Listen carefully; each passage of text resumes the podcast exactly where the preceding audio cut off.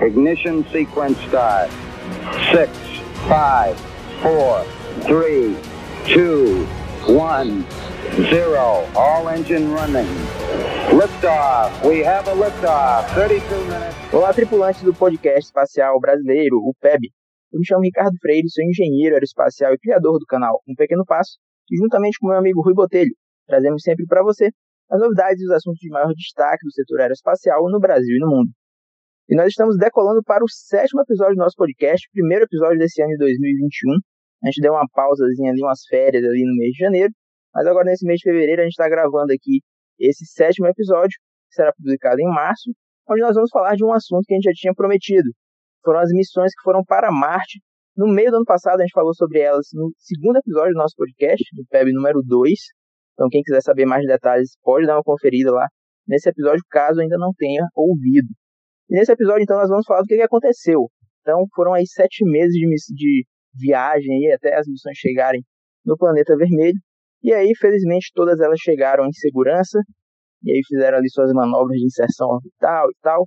Então a gente vai dar mais detalhes de como é que foi todo esse procedimento, todo esse processo de chegada dessas sondas lá do rover Perseverance, que chegou também em Marte.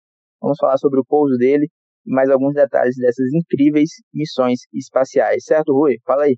Olá, Ricardo. Olá, pessoal. Meu nome é Rui Botelho, sou professor, pesquisador na área espacial, editor do blog Brasil Space e ex-servidor de carreira da Agência Espacial Brasileira. E nesse episódio, como o Ricardo falou, nós vamos falar das três missões que chegaram em Marte agora em fevereiro. Que emoção, que alegria ver essas missões chegando e cumprindo exatamente o que elas haviam planejado.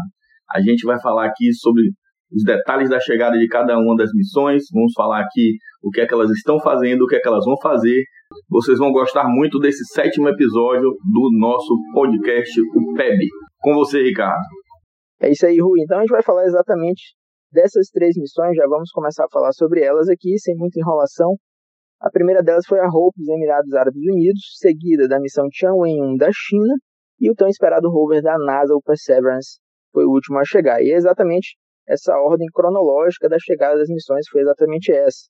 Então a gente vai começar falando da Hope, que foi lançada no dia 19 de julho de 2020, ano passado, e fez uma viagem aí, a gente arredonda para sete meses, mas mais precisamente foi uma viagem de seis meses e 19 dias entre a Terra e Marte.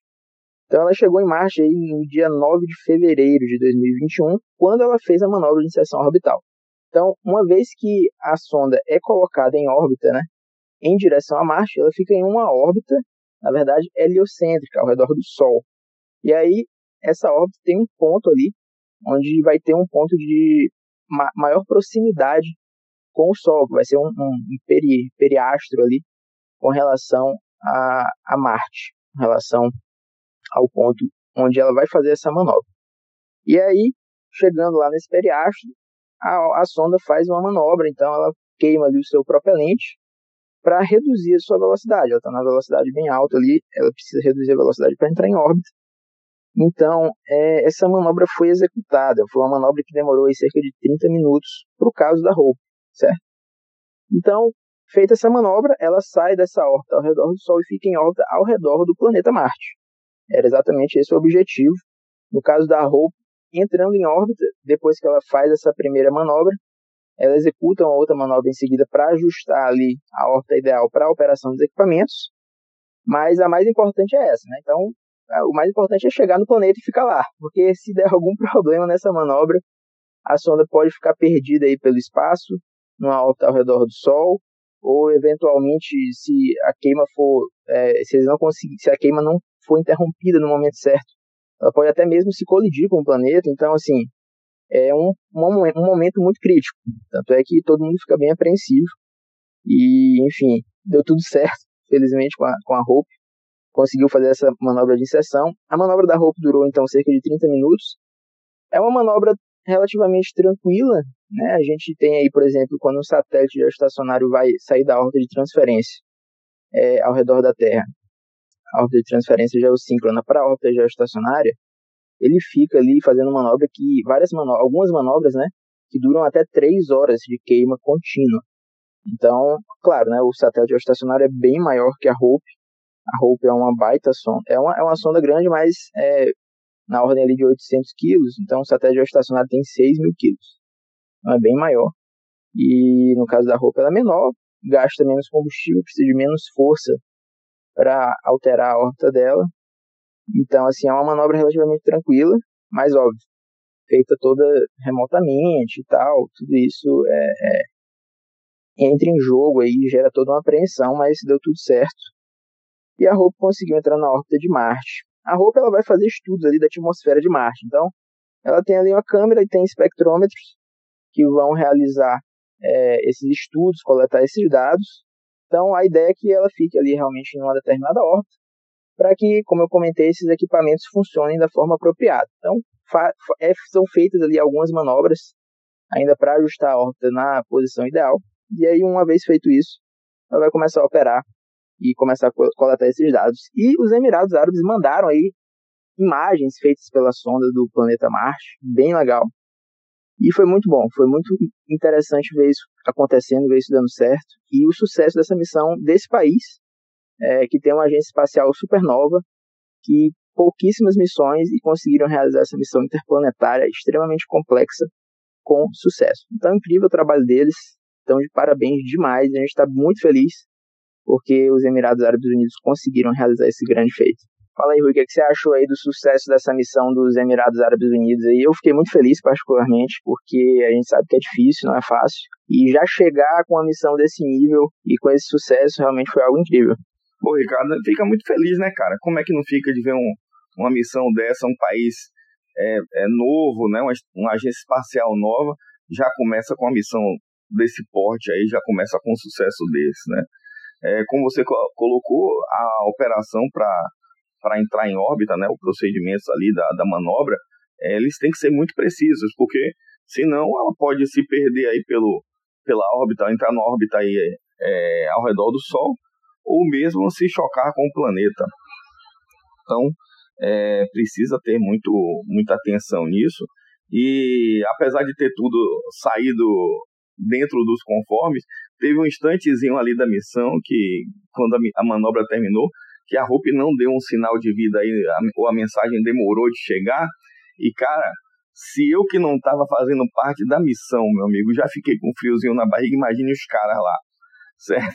Então, assim, foi um momentozinho de suspense, mas, mas no final chegou a, a mensagem dizendo que estava tudo ok, que é, a manobra tinha sido um sucesso. Então, não tem como não ficar feliz com isso e muito, muito satisfeito em ver uma missão como essa de um país tão novo e uma agência espacial tão nova já tendo esse sucesso. Fora isso, então, Ricardo, é importante destacar também, como a gente falou no episódio 2 aqui do PEB, que a Hope, os dados que ela vai gerar, depois de um certo tempo, esses dados vão ser abertos para toda a comunidade científica.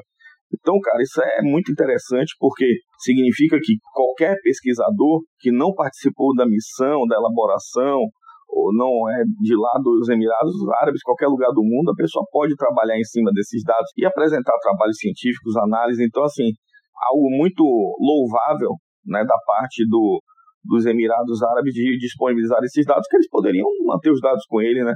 Mas, assim, é uma mensagem muito positiva isso daí. Eu acho que é um dos fatores que fazem dessa missão muito simpática e muito querida de toda a comunidade científica também, além de tudo, esse fato dos dados ficarem disponíveis né, para a comunidade científica.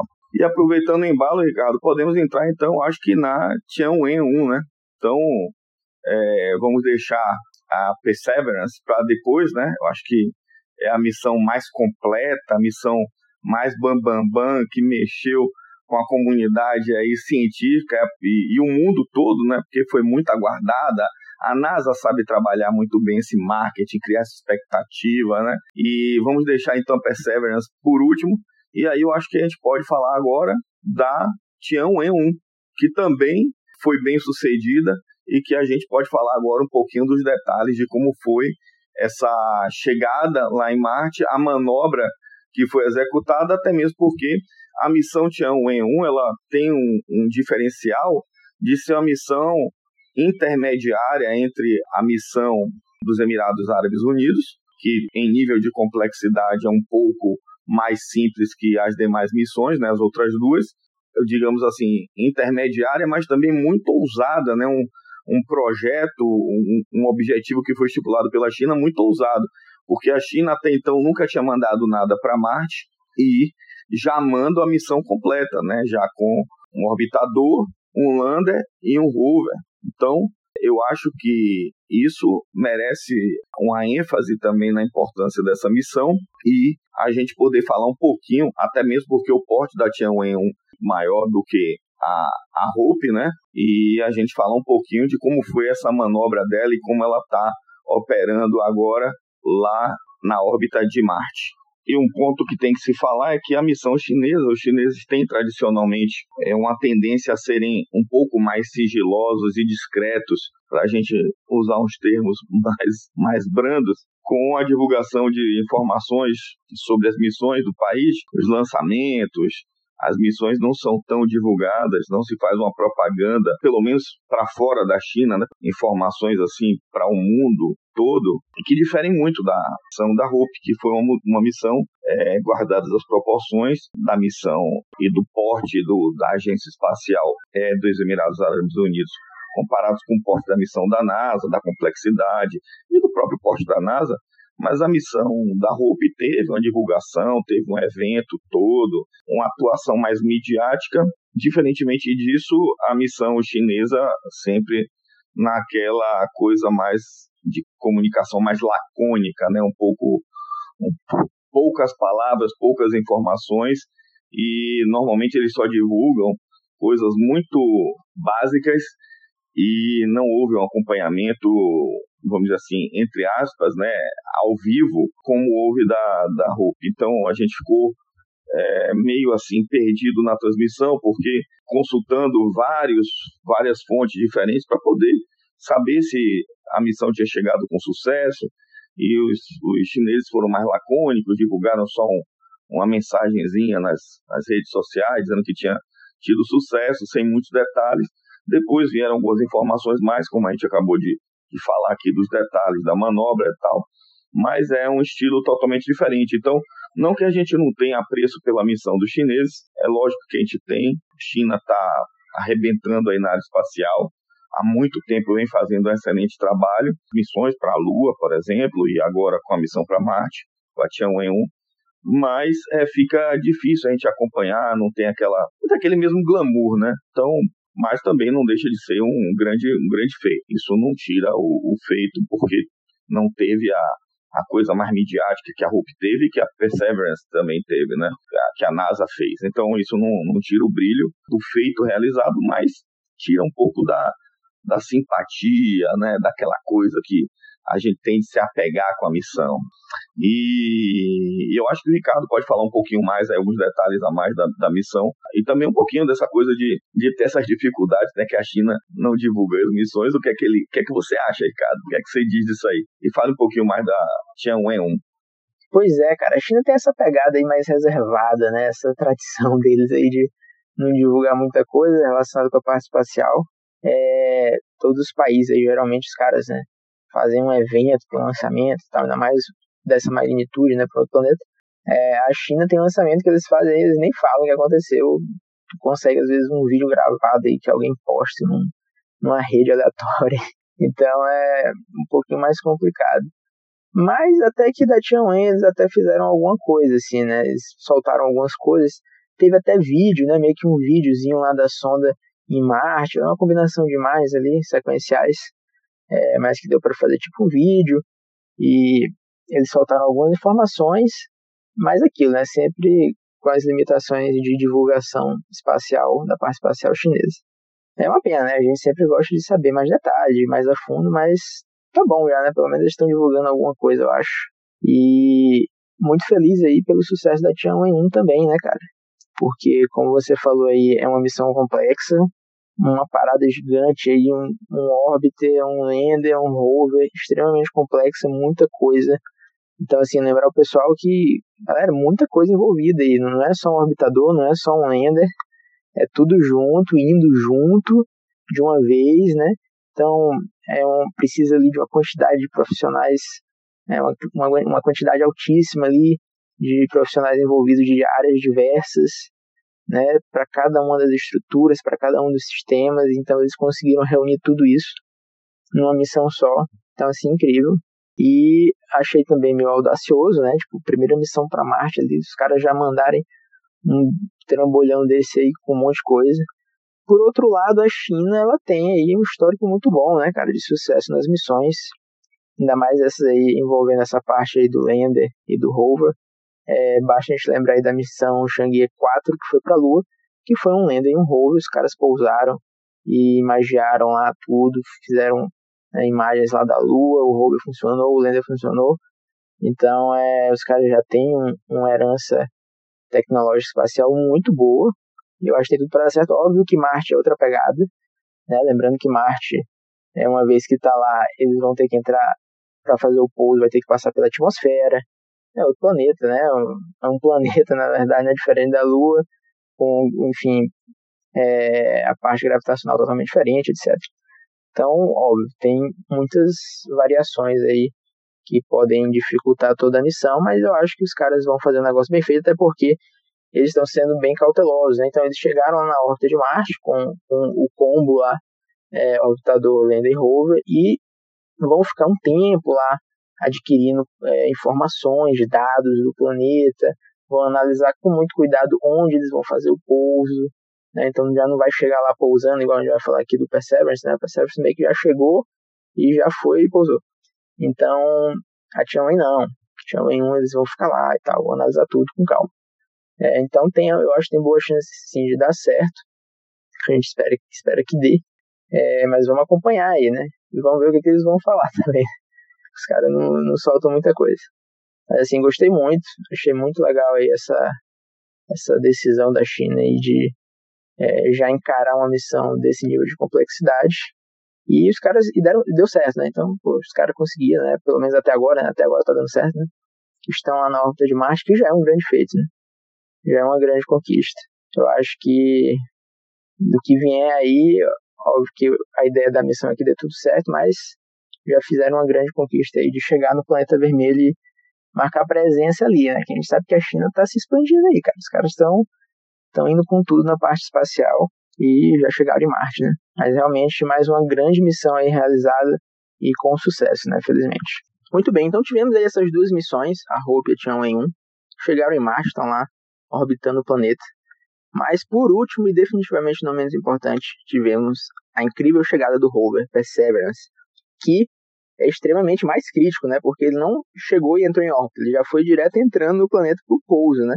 Então é um negócio muito louco essa essa chegada e ida direto para o pouso que o pessoal da NASA faz e que também deu tudo certo, né? E como é que funciona todo esse procedimento? É algo bem complexo, certo? Que é o processo chamado de EDL, que é o Entry, Descending e Landing, ou seja, é o processo de entrada, descida e pouso. E esse processo é o chamado sete minutos de terror, né? É o, a gente apelida aí, né, como todo esse processo dos sete minutos de terror, porque todo esse processo de entrada, descida e pouso demora aproximadamente sete minutos.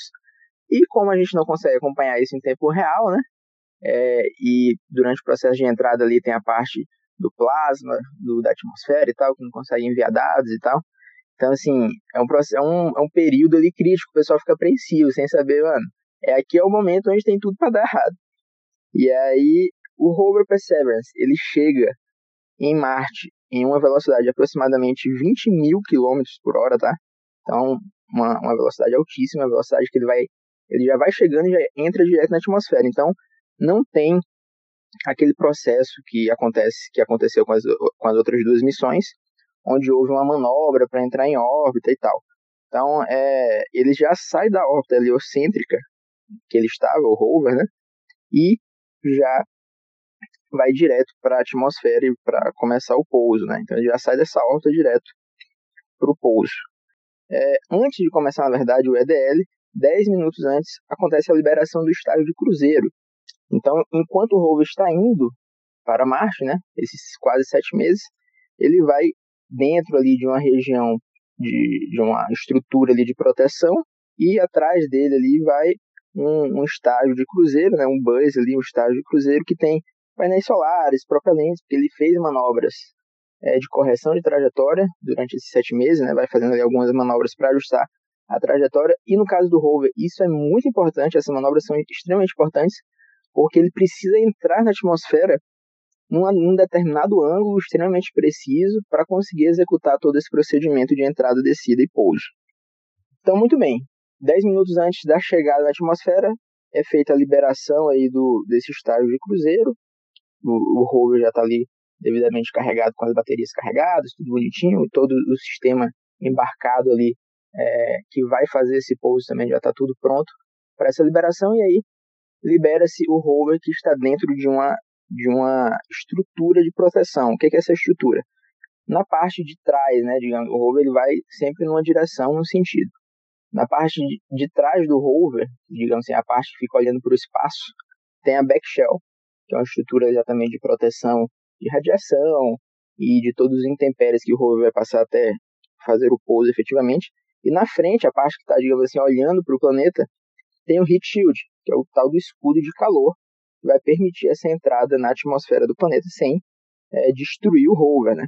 Isso porque nessa primeira etapa da entrada, né, que é o entry, que seria o E do EDL, o rover vai entrar com tudo, como eu falei, a 20 mil quilômetros por hora, ele vai entrar na atmosfera de Marte, e vai ser feita uma redução de velocidade altíssima, porque, como eu falei, ele vai sair de uma órbita para entrar num, numa trajetória de pouso.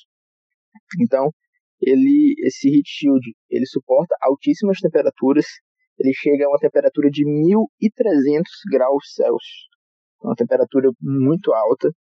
Então, definitivamente não tinha como o rover é, entrar sem essa proteção na atmosfera, né? E aí, depois que ele entra na atmosfera, essa velocidade que ele estava de 20 mil km por hora é reduzida para 1.600 km por hora. Então, assim, uma redução de velocidade altíssima, cara. E aí ele passa, então, por essa primeira fase de entrada. E aí, uma vez que essa redução de velocidade acontece, ele ultrapassou essa região de alta temperatura é, de alta velocidade que ele estava durante a entrada na atmosfera, ele vai para a segunda etapa do EDL, que já é o processo, procedimento ali de descida, onde acontece a abertura dos paraquedas. Então, ao atingir essa velocidade, que é uma velocidade né, bem menor do que a velocidade que ele chegou, já, já tem condições ali de abrir os, o paraquedas, que é um paraquedas supersônico, que ele ainda está em uma velocidade bem alta, né? Depois que ele entra na atmosfera, ele fica mais ou menos 4 minutos até reduzir essa velocidade de 20 mil km por hora para 1.600. Então, 4 minutos depois da entrada, ele chega nessa velocidade mais estável, onde é possível abrir o paraquedas supersônico. E aí vem uma curiosidade também, né? Porque nesse paraquedas tinha uma mensagem secreta, né? O pessoal do JPL colocou lá utilizando um esquema de cores em binário, né? Cores brancas e laranjas, para botar uma mensagem secreta que é a posição do JPL e a frase There Might Things, que é ouse coisas poderosas ou coisas incríveis. Então foi bem legal esse um easter egg aí da missão que o pessoal colocou. Pois bem, e aí o rover está é, preso ali dentro da, da backshell e do shield, protegido né, pela backshell e o shield. Durante esse processo de, de entrada, um detalhe que eu esqueci de falar, que é um processo de descida, de entrada controlado na atmosfera, é, que ele usa o aerobrake, né, a própria atmosfera para reduzir a velocidade, a backshell tem retrojatos que vão controlando o apontamento, para evitar que ele rotacione, enfim, que eu tenho que ficar com o heat shield sempre apontando para baixo, né, para a direção é, e sentido de descida, para evitar que, enfim, seja destruído ali durante esse processo de entrada. Mas já na segunda fase, o paraquedas abre, então a gente tem uma redução de velocidade maior ainda, então a gente sai ali de 1.600 km por hora e o paraquedas consegue reduzir a velocidade em que o rover está entrando para 320 km por hora. É uma redução boa, mas ainda não dá para pousar, né? Está bem rápido ainda, 320 km por hora é rápido pra caramba. Mas o paraquedas tem essa função muito importante de fazer essa redução drástica de velocidade. É, controla também o local onde ele vai pousar, né? Ele vai já caindo ali numa região onde é, já tem mais condições de saber mais ou menos por onde aquilo vai cair. É um paraquedas bem grande, ele tem 20,1 metros de diâmetro, então é muito grande mesmo, é equivalente a um prédio de seis andares, né? Essa, essa altura de 20,1 metros. Então um baita paraquedas e ele abre na altitude de 11 quilômetros é, do solo. Ele abre e ele vai caindo ali nessa velocidade de 320 km por hora. Pois bem, aí já 20 segundos depois que o paraquedas ele abre, ele já dá uma redução bem rápida na velocidade ali, ele vai reduzindo depois ali aos poucos. Mas aí 20 segundos depois da abertura dos paraquedas já é feita a liberação do heat shield, né, que é uma estrutura ali que já não tem mais funcionalidade.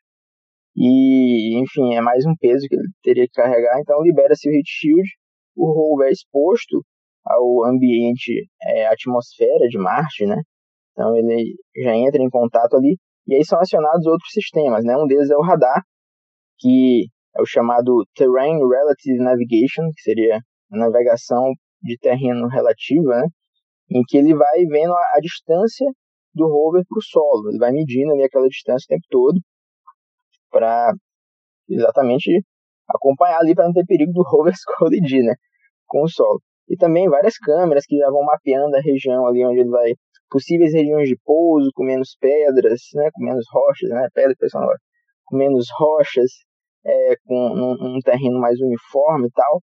Então, tudo isso já vai acontecendo aí nesse processo de descida com paraquedas.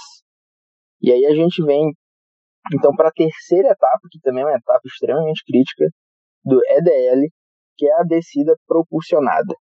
Então, como eu comentei, só o paraquedas ele não vai conseguir zerar a velocidade. Na verdade, fica bem longe disso, né? Tá lá 320 km por hora.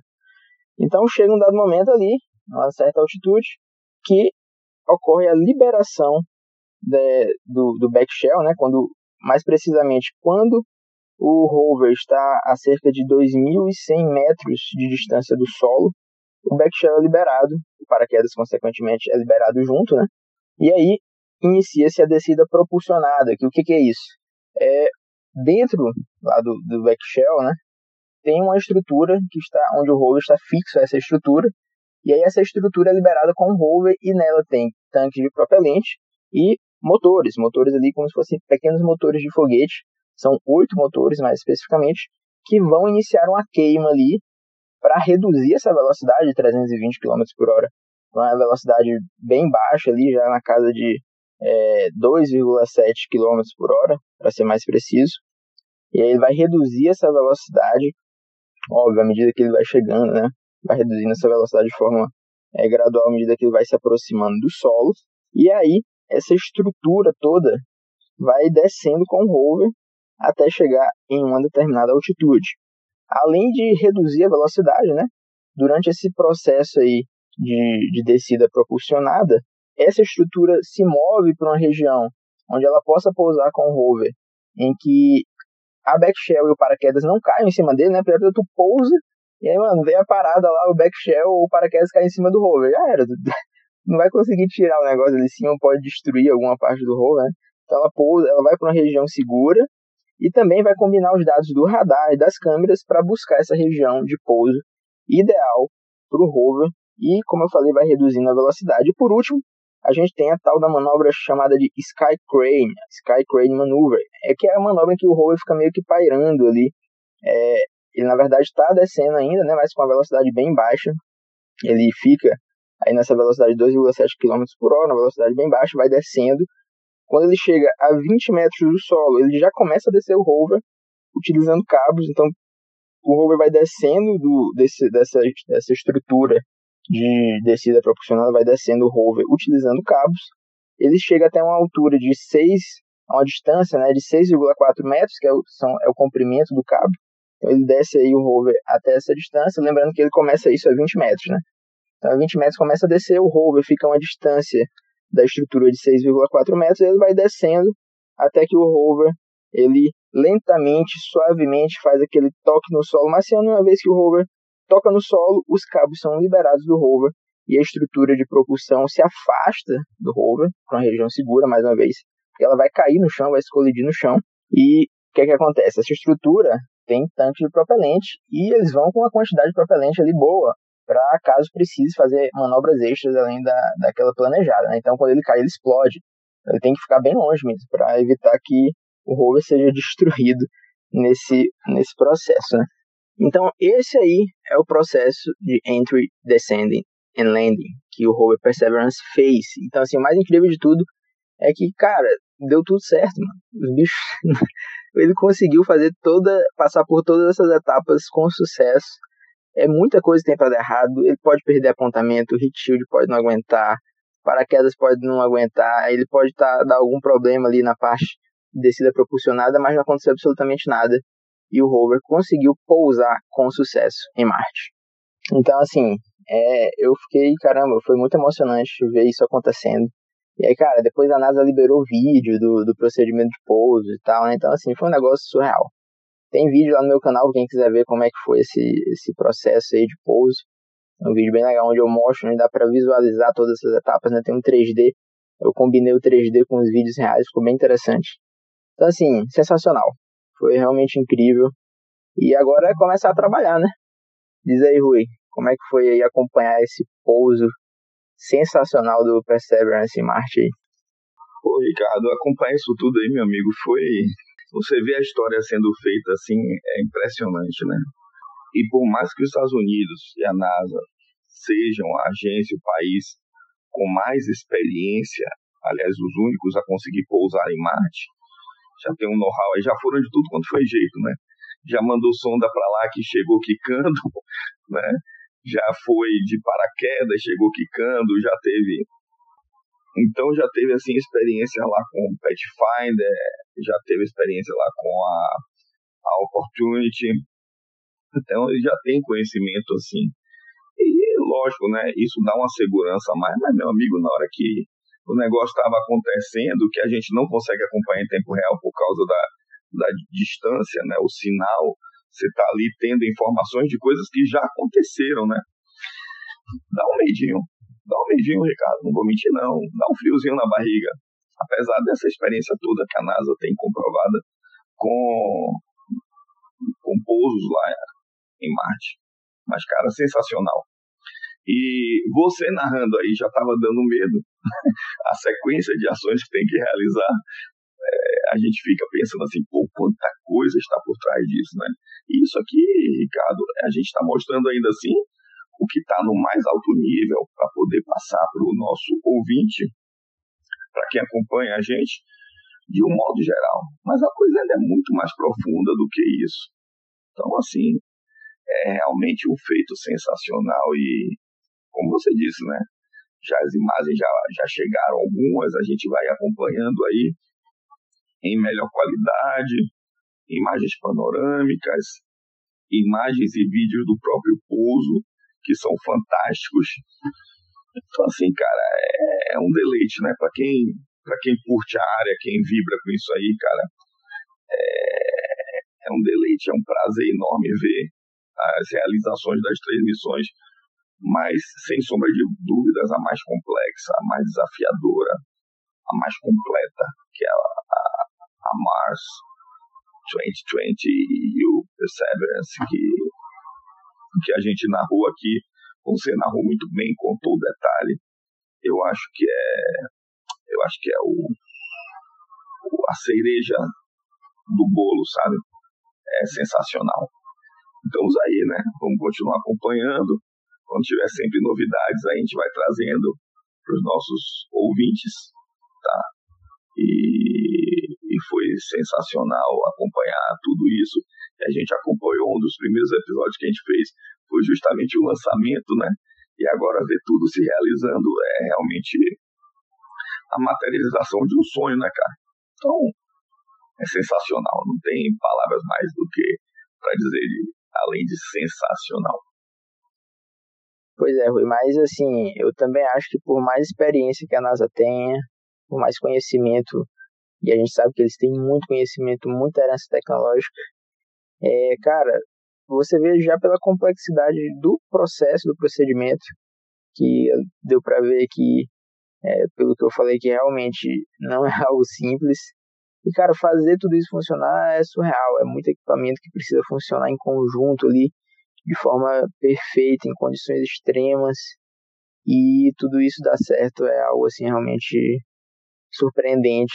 Não importa, eu acho que não importa quantas vezes a NASA pousar lá em Marte sempre vai ser algo incrível, é, ainda mais da forma como eles fazem. Então, realmente um grande sucesso e uma grande alegria ver o rover Perseverance chegar em Marte com sucesso, bem como as outras missões, como a gente já comentou aqui, a Hope Tianwen 1 Todas elas foram missões incríveis e que ainda vão é, trazer muitas coisas, a gente espera, muitas novidades e muitas descobertas aí sobre o planeta vermelho. E beleza, agora eu acho que já deu para a gente falar bem aí sobre essas três missões, sobre a chegada delas em Marte, como é que aconteceu, quando que chegaram e tal. E já dá pra gente caminhar aí pro fim do episódio, desse nosso episódio do podcast espacial brasileiro. E vamos falar um pouquinho aí, né, sobre alguns lançamentos que aconteceram nesse mês de fevereiro e nesse mês de março. Perfeito, Ricardo. A gente abordou bem aqui o tema aí das missões que chegaram em Marte, né? A gente que teve esse privilégio de começar, né, de ter nos primeiros episódios do, do podcast justamente o, o episódio que nós falamos sobre a ida das três missões e como a gente estava torcendo lá atrás, conseguimos agora ficar felizes, tranquilos, sabendo que as três missões chegaram bem e que estão fazendo bonito lá em Marte. Toca o carro aí.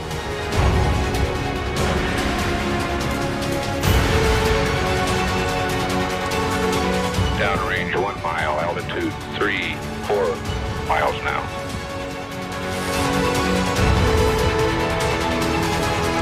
Muito bem, então antes da gente encerrar o nosso episódio, aquele breve resumo e comentário aqui sobre os lançamentos de foguetes que tivemos nesse mês de fevereiro e sobre o que nós teremos e alguns que já aconteceram nesse mês de março de 2021. No mês de fevereiro nós tivemos 12 lançamentos de foguetes.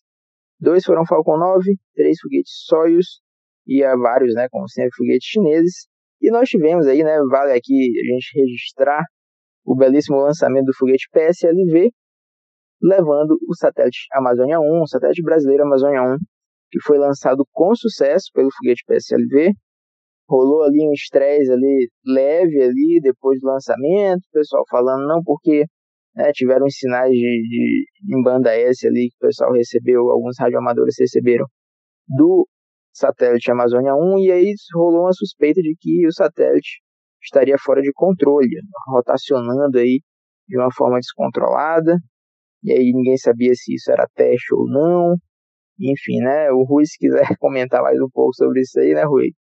pode falar um pouco, mas enfim, o INPE disse que está tudo certo, então a gente está aí ainda aguardando imagens, é, mais imagens né, do satélite Amazônia 1, para a gente continuar acompanhando. E talvez, não sei, né? Vamos ver, qualquer coisa a gente pode fazer um episódio só falando sobre a Amazônia 1 também, e também se o pessoal quiser, né? E nesse mês de março, nós temos aí um total de 23 lançamentos previstos. Já tivemos um lançamento do foguete Falcon 9 no dia 4 de março, levando os satélites Starlink L17. Então, a SpaceX aí segue no ritmo de lançamento do satélite Starlink, sempre é, bem intenso, né? Que são muitos satélites que eles precisam colocar em órbita. Consequentemente, eles precisam de muitos lançamentos. E eles estão fazendo, né? Estão fazendo bastante lançamentos. Fizeram muitos no ano passado e a princípio vão seguir nesse ritmo ou até mesmo aumentar.